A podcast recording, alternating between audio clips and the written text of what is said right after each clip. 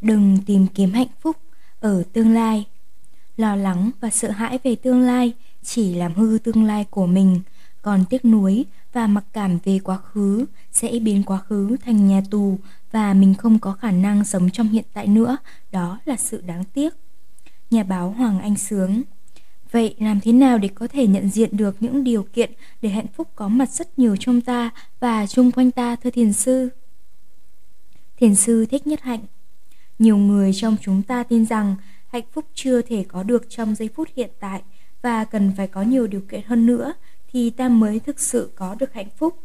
Đó là lý do tại sao chúng ta cứ tiếp tục chạy theo những đối tượng mà mình mong cầu. Làm như vậy thì chúng ta khổ. Bụt khuyên, chúng ta nên trở về với giây phút hiện tại để tiếp xúc với những màu nhiệm của sự sống đang có sẵn trong ta ngay giây phút này. Trong nhiều kinh, Đức Thế Tôn đã dạy rằng quá khứ đã đi qua, tương lai thì chưa tới. Chỉ có duy nhất một giây phút mà ta có thể thực sự sống, đó là giây phút hiện tại. Bụt có chỉ dạy cho chúng ta một giáo pháp mà tôi cho là rất quan trọng, đó là giáo pháp hiện pháp lạc trú. Theo giáo pháp này, chúng ta đã có đầy đủ, nếu không muốn nói là quá dư thừa, những điều kiện để có hạnh phúc ngay trong hiện tại. Chúng ta không cần đi tìm kiếm hạnh phúc ở tương lai. Nếu chúng ta biết đem tâm trở về với thân và thiết lập thân tâm hợp nhất trong giây phút hiện tại thì chúng ta sẽ nhận ra rằng chúng ta đã có đủ những điều kiện để hạnh phúc ngay bây giờ và ngay ở đây. Một ngày nọ, có một thương gia đến thăm Bụt. Đi cùng với ông còn có vài trăm thương gia khác. Hôm đó, Bụt đã thuyết giảng cho họ nghe về giáo pháp hiện pháp lạc trú. Bụt biết rất rõ rằng các vị thương gia này đang lo nghĩ quá nhiều về những thành tựu trong tương lai. Họ không có thời gian cho chính mình và cho những người mà họ yêu thương. Vì vậy mà Bụt đã dạy rằng Này các vị, các vị đừng tìm kiếm hạnh phúc ở tương lai. Hạnh phúc đang đang có sẵn cho quý vị ngay bây giờ và ở đây. Hiện tại rất đẹp, quá khứ đã đi qua, tương lai thì chưa tới. Mình chỉ có giây phút thực sự sống là hiện tại. Nếu sống sâu sắc, mình có thể tiếp nhận trời xanh, mây trắng, chim hót, thông reo, hoa nở. Những nhiệm màu của sự sống. Ly nước trong là nhiệm màu, mình có thể an trú trong hiện tại để tiếp xúc được với ni nước không? Hay khi uống ni nước mà nghĩ tới dự án tương lai? Hiện pháp lạc trú là một nghệ thuật sống có hạnh phúc. Nếu hạnh phúc trong hiện tại thì chắc chắn tương lai sẽ hạnh phúc. Còn nếu không có hạnh phúc trong hiện tại thì tương lai cũng không thể có hạnh phúc. Nếu lo rửa bát cho mau để cầm ly trà cho hạnh phúc thì khi cầm ly trà cũng lại hối hả đến tương lai mà bỏ quên mất ly trà. Vấn đề là thực tập để sống sâu sắc giây phút hiện tại. Ta có đạo Phật mà không dùng được tuệ giác của đạo Phật, nghĩa là đạo Phật của ta chưa thành công. Nhà báo Hoàng Anh Sướng Phương pháp hiện pháp lạc trú của Đức Phật mà Thiền Sư vừa nói đến là an trú trong hiện tại, không nghĩ về quá khứ, không nghĩ đến tương lai. Vậy thì làm thế nào để rút ra được những bài học giá trị từ quá khứ hay lên những kế hoạch đường hướng cho tương lai, một việc mà hầu hết mọi người phải làm hàng ngày? Thiền sư Thích Nhất Hạnh Hiện pháp lạc trú tức là sống sâu sắc đời sống của mình trong mỗi phút giây. Nguyên tắc là đừng đánh mất mình trong những sự tiếc thương hay hối hận về quá khứ, chứ không phải là không được học hỏi từ quá khứ. Mình có thể an trú trong hiện tại và coi quá khứ là đối tượng nghiên cứu của mình. Trong khi thiết lập thân tâm trong hiện tại, mình đem quá khứ về hiện tại để học tập thì mình sẽ học hỏi được rất nhiều từ quá khứ. Đối với tương lai cũng vậy, đừng đánh mất mình trong sự lo lắng và sợ hãi về tương lai. Còn mình có quyền thiết kế tương lai của mình. Mình an trú trong hiện tại và mình đem tương lai về hiện tại để nghiên cứu và hoạch định. Nói cách khác, sống sâu sắc trong hiện tại thì đồng thời mình cũng tiếp xúc được với quá khứ, còn tương lai cũng nằm trong hiện tại. Nếu ta biết xử lý hiện tại một cách đúng đắn, nghĩa là ta đang làm tất cả những gì mình có thể cho tương lai rồi. Lo lắng và sợ hãi về tương lai chỉ làm hư tương lai của mình còn tiếc nuối và mặc cảm về quá khứ sẽ biến quá khứ thành nhà tù và mình không có khả năng sống trong hiện tại nữa. đó là sự đáng tiếc. Nhà báo Hoàng Anh Sướng Có một thực tế là hàng ngày, con người ta luôn phải quay cuồng trong dòng chảy hối hả của nỗi lo, gạo, tiền, cơm, áo. Tâm con người như con khỉ truyền cành, lúc nào cũng náo động, căng thẳng. Cho nên, việc đem tâm trở về với thân là việc thiết lập thân tâm hợp nhất trong giây phút hiện tại quả là khó khăn, thưa thiền sư. Thiền sư thích nhất hạnh. Không hề khó khăn, thậm chí rất đơn giản, bắt đầu bằng việc theo dõi hơi thở của mình. Ta thở vào, theo sát hơi thở xuống dưới bụng. Trong khi thở, ta nhủ thầm con đã về. Rồi ta theo dõi hơi thở từ đầu cho đến cuối trọn vẹn, thoải mái, đồng thời cũng nhủ thầm con đã tới. Đã về, tức là đã về với sự sống trong giây phút hiện tại. Đã tới, tức là gặp sự sống rồi, không cần vội vã, bôn ba, tìm kiếm gì nữa. Quê hương của mình là sự sống nằm trong giây phút hiện tại, chỉ giây phút hiện tại mới có thật. Trong khi đó, quá khứ và tương lai chỉ là những bóng ma. Những bóng ma này có thể gây những tác dụng như tiếc nuối, khổ đau, lo lắng, sợ hãi. Chỉ bằng một động thái đơn giản như thế, tâm ta lập tức trở về với thân, tiếp xúc với một sự mầu nhiệm tuyệt vời là ta đang sống trong giây phút hiện tại và đây là giây phút hạnh phúc. Đó là hơi thở có ý thức, hơi thở của chánh niệm. Trong kinh quán niệm hơi thở, Bụt đã chỉ dạy cho chúng ta những bài tập cụ thể để tạo dựng niềm vui, hạnh phúc, an lạc. Đó là một giáo pháp rất rõ ràng và sâu sắc. Nếu chúng ta biết cách tạo ra năng lượng niệm và định thì chúng ta có thể tiếp xúc với vô vàn hạnh phúc đang có mặt ở đây ngay bây giờ. Chẳng hạn như chúng ta tiếp xúc với hai mắt. Tôi đang thở và ý thức về hai mắt của tôi. Tôi đang thở ra và mỉm cười với hai mắt của tôi. Khi ta thực tập như vậy thì tuệ giác sẽ nảy sinh. Chỉ trong 2, 3 giây ta có thể nhận thấy rằng đôi mắt của mình vẫn còn sáng, một thiên đường của màu sắc, hình ảnh đang hiện ra trước mắt đối với những người khiếm thị, thiên đường ấy chưa một lần họ nhìn thấy. Vì vậy, và đôi mắt là một trong những điều kiện căn bản để có hạnh phúc. Ta chỉ cần thở vào để thắp sáng ý thức rằng mình đang có một đôi mắt sáng. Ta cũng có thể thực tập tiếp xúc với trái tim mình. Tôi đang thở vào và ý thức về trái tim của tôi. Tôi đang thở ra và tiếp xúc với trái tim của tôi. Khi chúng ta sử dụng năng lượng chính niệm, chúng ta sẽ khám phá ra rằng trái tim mình đang đập bình thường trong khi biết bao người đang bị hở van tim, rối loạn động mạch vành. Họ có thể bị đột quỵ bất cứ lúc nào. Nếu cứ tiếp tục thực tập như vậy, ta sẽ tiếp xúc được với vô vàn hạnh phúc đang có mặt trong ta, quanh ta. Đó là tập chánh niệm, nghĩa là đem tâm trở về với thân và an trú trong giây phút hiện tại.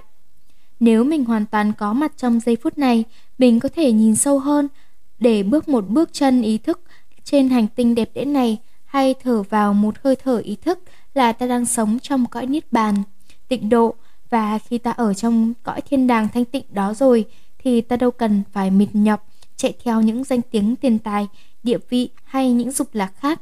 Bình an, niềm vui, hạnh phúc có thể đạt tới ngay và sự thực tập này đủ đơn giản cho tất cả mọi người. Nhà báo Hoàng Anh Sướng Thiền sư vừa nhắc đến hai chữ chánh niệm, xin ngài giải thích rõ chánh niệm là gì. Thiền sư thích nhất hạnh. Chánh niệm là một trong tám phần quan trọng của bát chánh đạo là sự tỉnh giác, không quên niệm, biết rõ các pháp một cách trọn vẹn, biết rõ những gì phát sinh ngay trong giây phút của hiện tại, bây giờ và ở đây. Trong Phật giáo Nguyên Thủy, chánh niệm là trái tim của thiền tập, là nguồn năng lượng quán chiếu không thể thiếu của một thiền giả, là cột trụ, là cốt tủy trong đạo Phật. Dù tu theo bất cứ pháp môn nào, điều tiên quyết là phải thực tập cho mình có chánh niệm. Không buồn, không sen, không có khổ đau, sẽ không có hạnh phúc. Hoa sen không thể mọc và tỏa ngát hương trên đá quý hay kim cương. Sen chỉ nở và tỏa ngát trên bùn. Hạnh phúc và khổ đau cũng vậy, chúng nương vào nhau. Chúng ta không thể thấy được hạnh phúc ngọt ngào nếu như chưa nếm trải vị cay đắng của khổ đau. Nếu chưa bao giờ bị đói, ta sẽ không biết trân trọng món ăn. Nếu chưa bao giờ thấy chiến tranh, ta sẽ không thấy được giá trị lớn lao của bình. Vì thế, nếu có được những kinh nghiệm đau buồn là điều rất tốt. Nhờ thế mà trên nền tảng ấy ta nhận diện được hạnh phúc. Nhà báo Hoàng Anh Sướng Khi có chánh niệm, ta khám phá ra nhiều niềm vui, nhưng đồng thời cũng ra, nhận ra nhiều niềm đau và thương tích trong ta. Có cách nào để chuyển hóa những nỗi khổ, niềm đau đang trỗi dậy ấy? Thiền sư Thích Nhất Hạnh Ai trong chúng ta cũng có ít nhiều khổ đau. Nhiều người thường phải sợ, đối diện và chìm đắm trong biển khổ đau của mình, nên tìm mọi cách để trốn chạy, đọc sách báo, xem tivi, uống rượu, hút thuốc viện, vân vân, hoặc vùi đầu trong công việc trồng chất. Chúng ta không biết làm cách nào để đối diện và chuyển hóa những khổ đau ấy. Chính vì điều này mà trong kinh quán niệm hơi thở, Bụt khuyên chúng ta trở về và nhận diện những khổ đau trong ta. Nếu chúng ta biết cách thực tập hơi thở có ý thức, thực tập chánh niệm, lái xe chánh niệm và ăn chánh niệm mỗi ngày thì năng lượng chánh niệm trong ta sẽ đủ mạnh để giúp ta trở về, ôm ấp, vuốt ve những lo lắng, sợ hãi, buồn khổ trong lòng và chỉ vài phút sau, những niềm đau, nỗi khổ sẽ vơi đi nhiều, giống như một bà mẹ bỗng nghe tiếng con khóc, bà sẽ chạy đến, ôm đứa con vào lòng với tất cả sự chiều mến. Bà mẹ chưa biết chuyện gì xảy ra với đứa bé, nhưng cử chỉ yêu thương ấy sẽ làm cho nó hết khóc, hết khổ ngay lập tức. Năng lượng chánh niệm cũng vậy, chúng ta chưa biết gốc rễ của những niềm đau, nỗi khổ trong ta, nhưng nếu ta ôm ấp lấy niềm đau một cách dịu dàng bằng năng lượng chánh niệm, thì ta có thể làm dịu đi nhanh chóng cơn đau nhức ấy.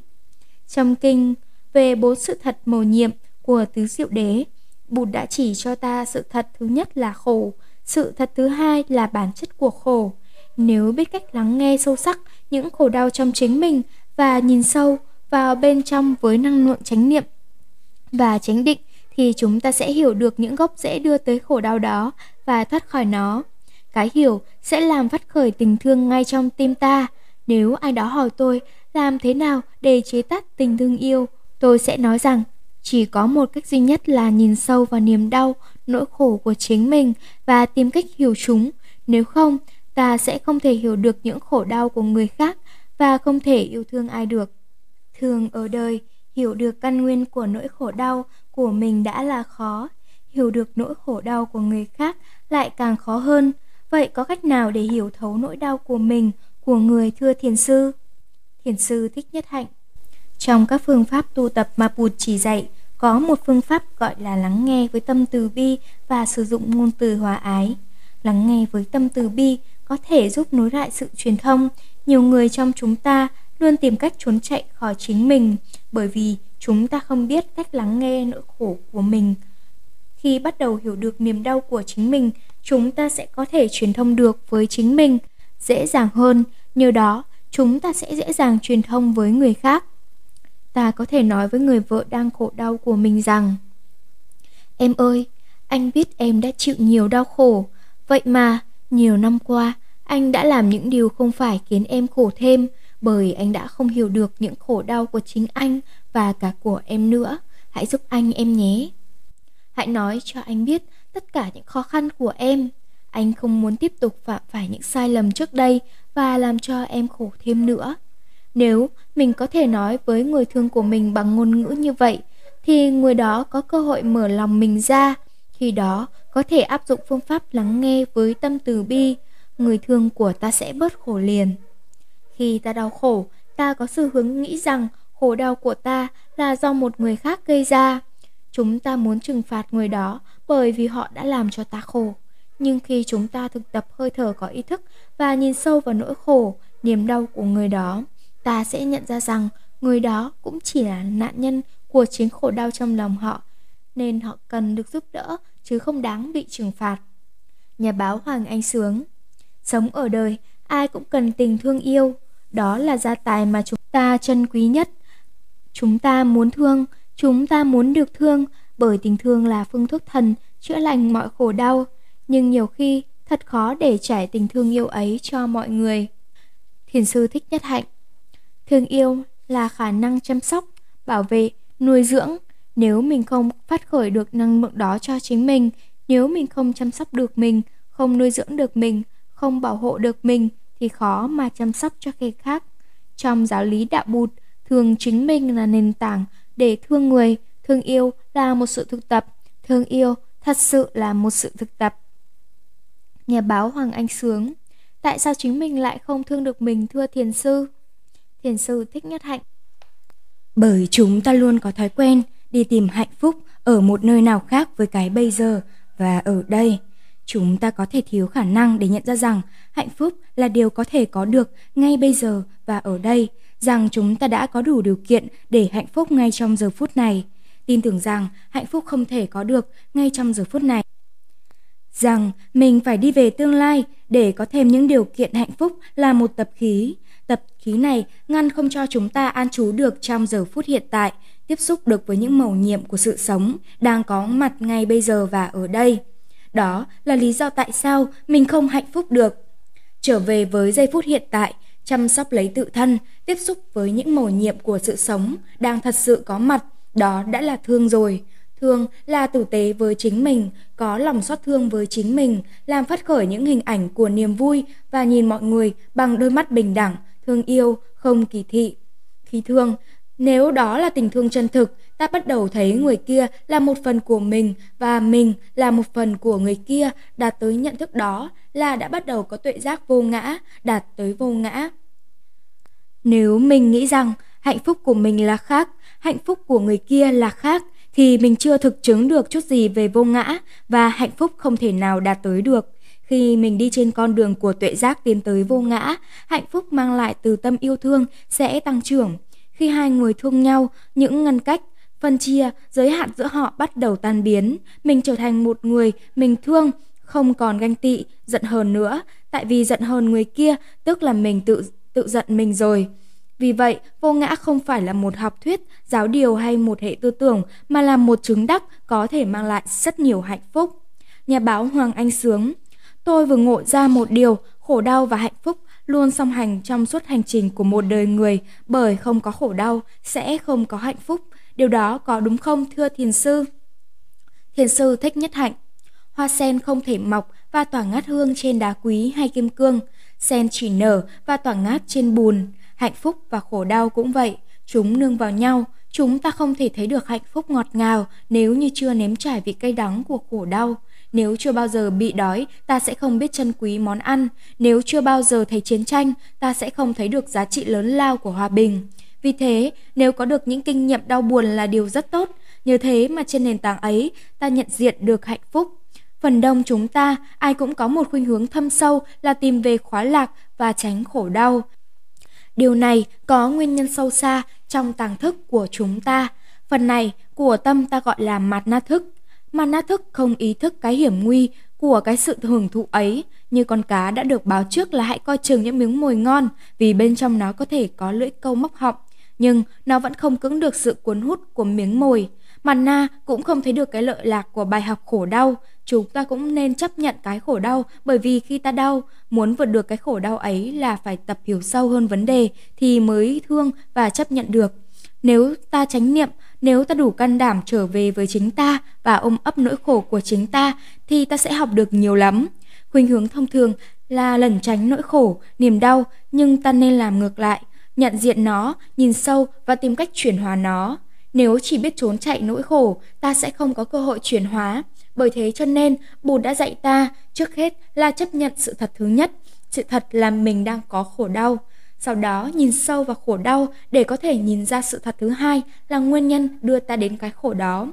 Đó là cách duy nhất để cho sự thật thứ ba, con đường hành trì để chuyển hóa khổ đau, đưa tới hạnh phúc, có thể xuất hiện được. Vì thế, ta nên nhấn mạnh đến vai trò của khổ đau. Nếu quá sợ khổ đau, chúng ta sẽ không có cơ hội khám phá những thành tựu ấy. Nếu biết áp dụng thực tập chánh niệm vào đời sống hàng ngày, chúng ta có thể tạo ra hạnh phúc ngay bây giờ và ở đây. Năng lượng chánh niệm là suối nguồn của hạnh phúc, nhưng năng lượng đó không thể mua được trong siêu thị mà chỉ có thể do chính bản thân ta tự chế tác mà ra.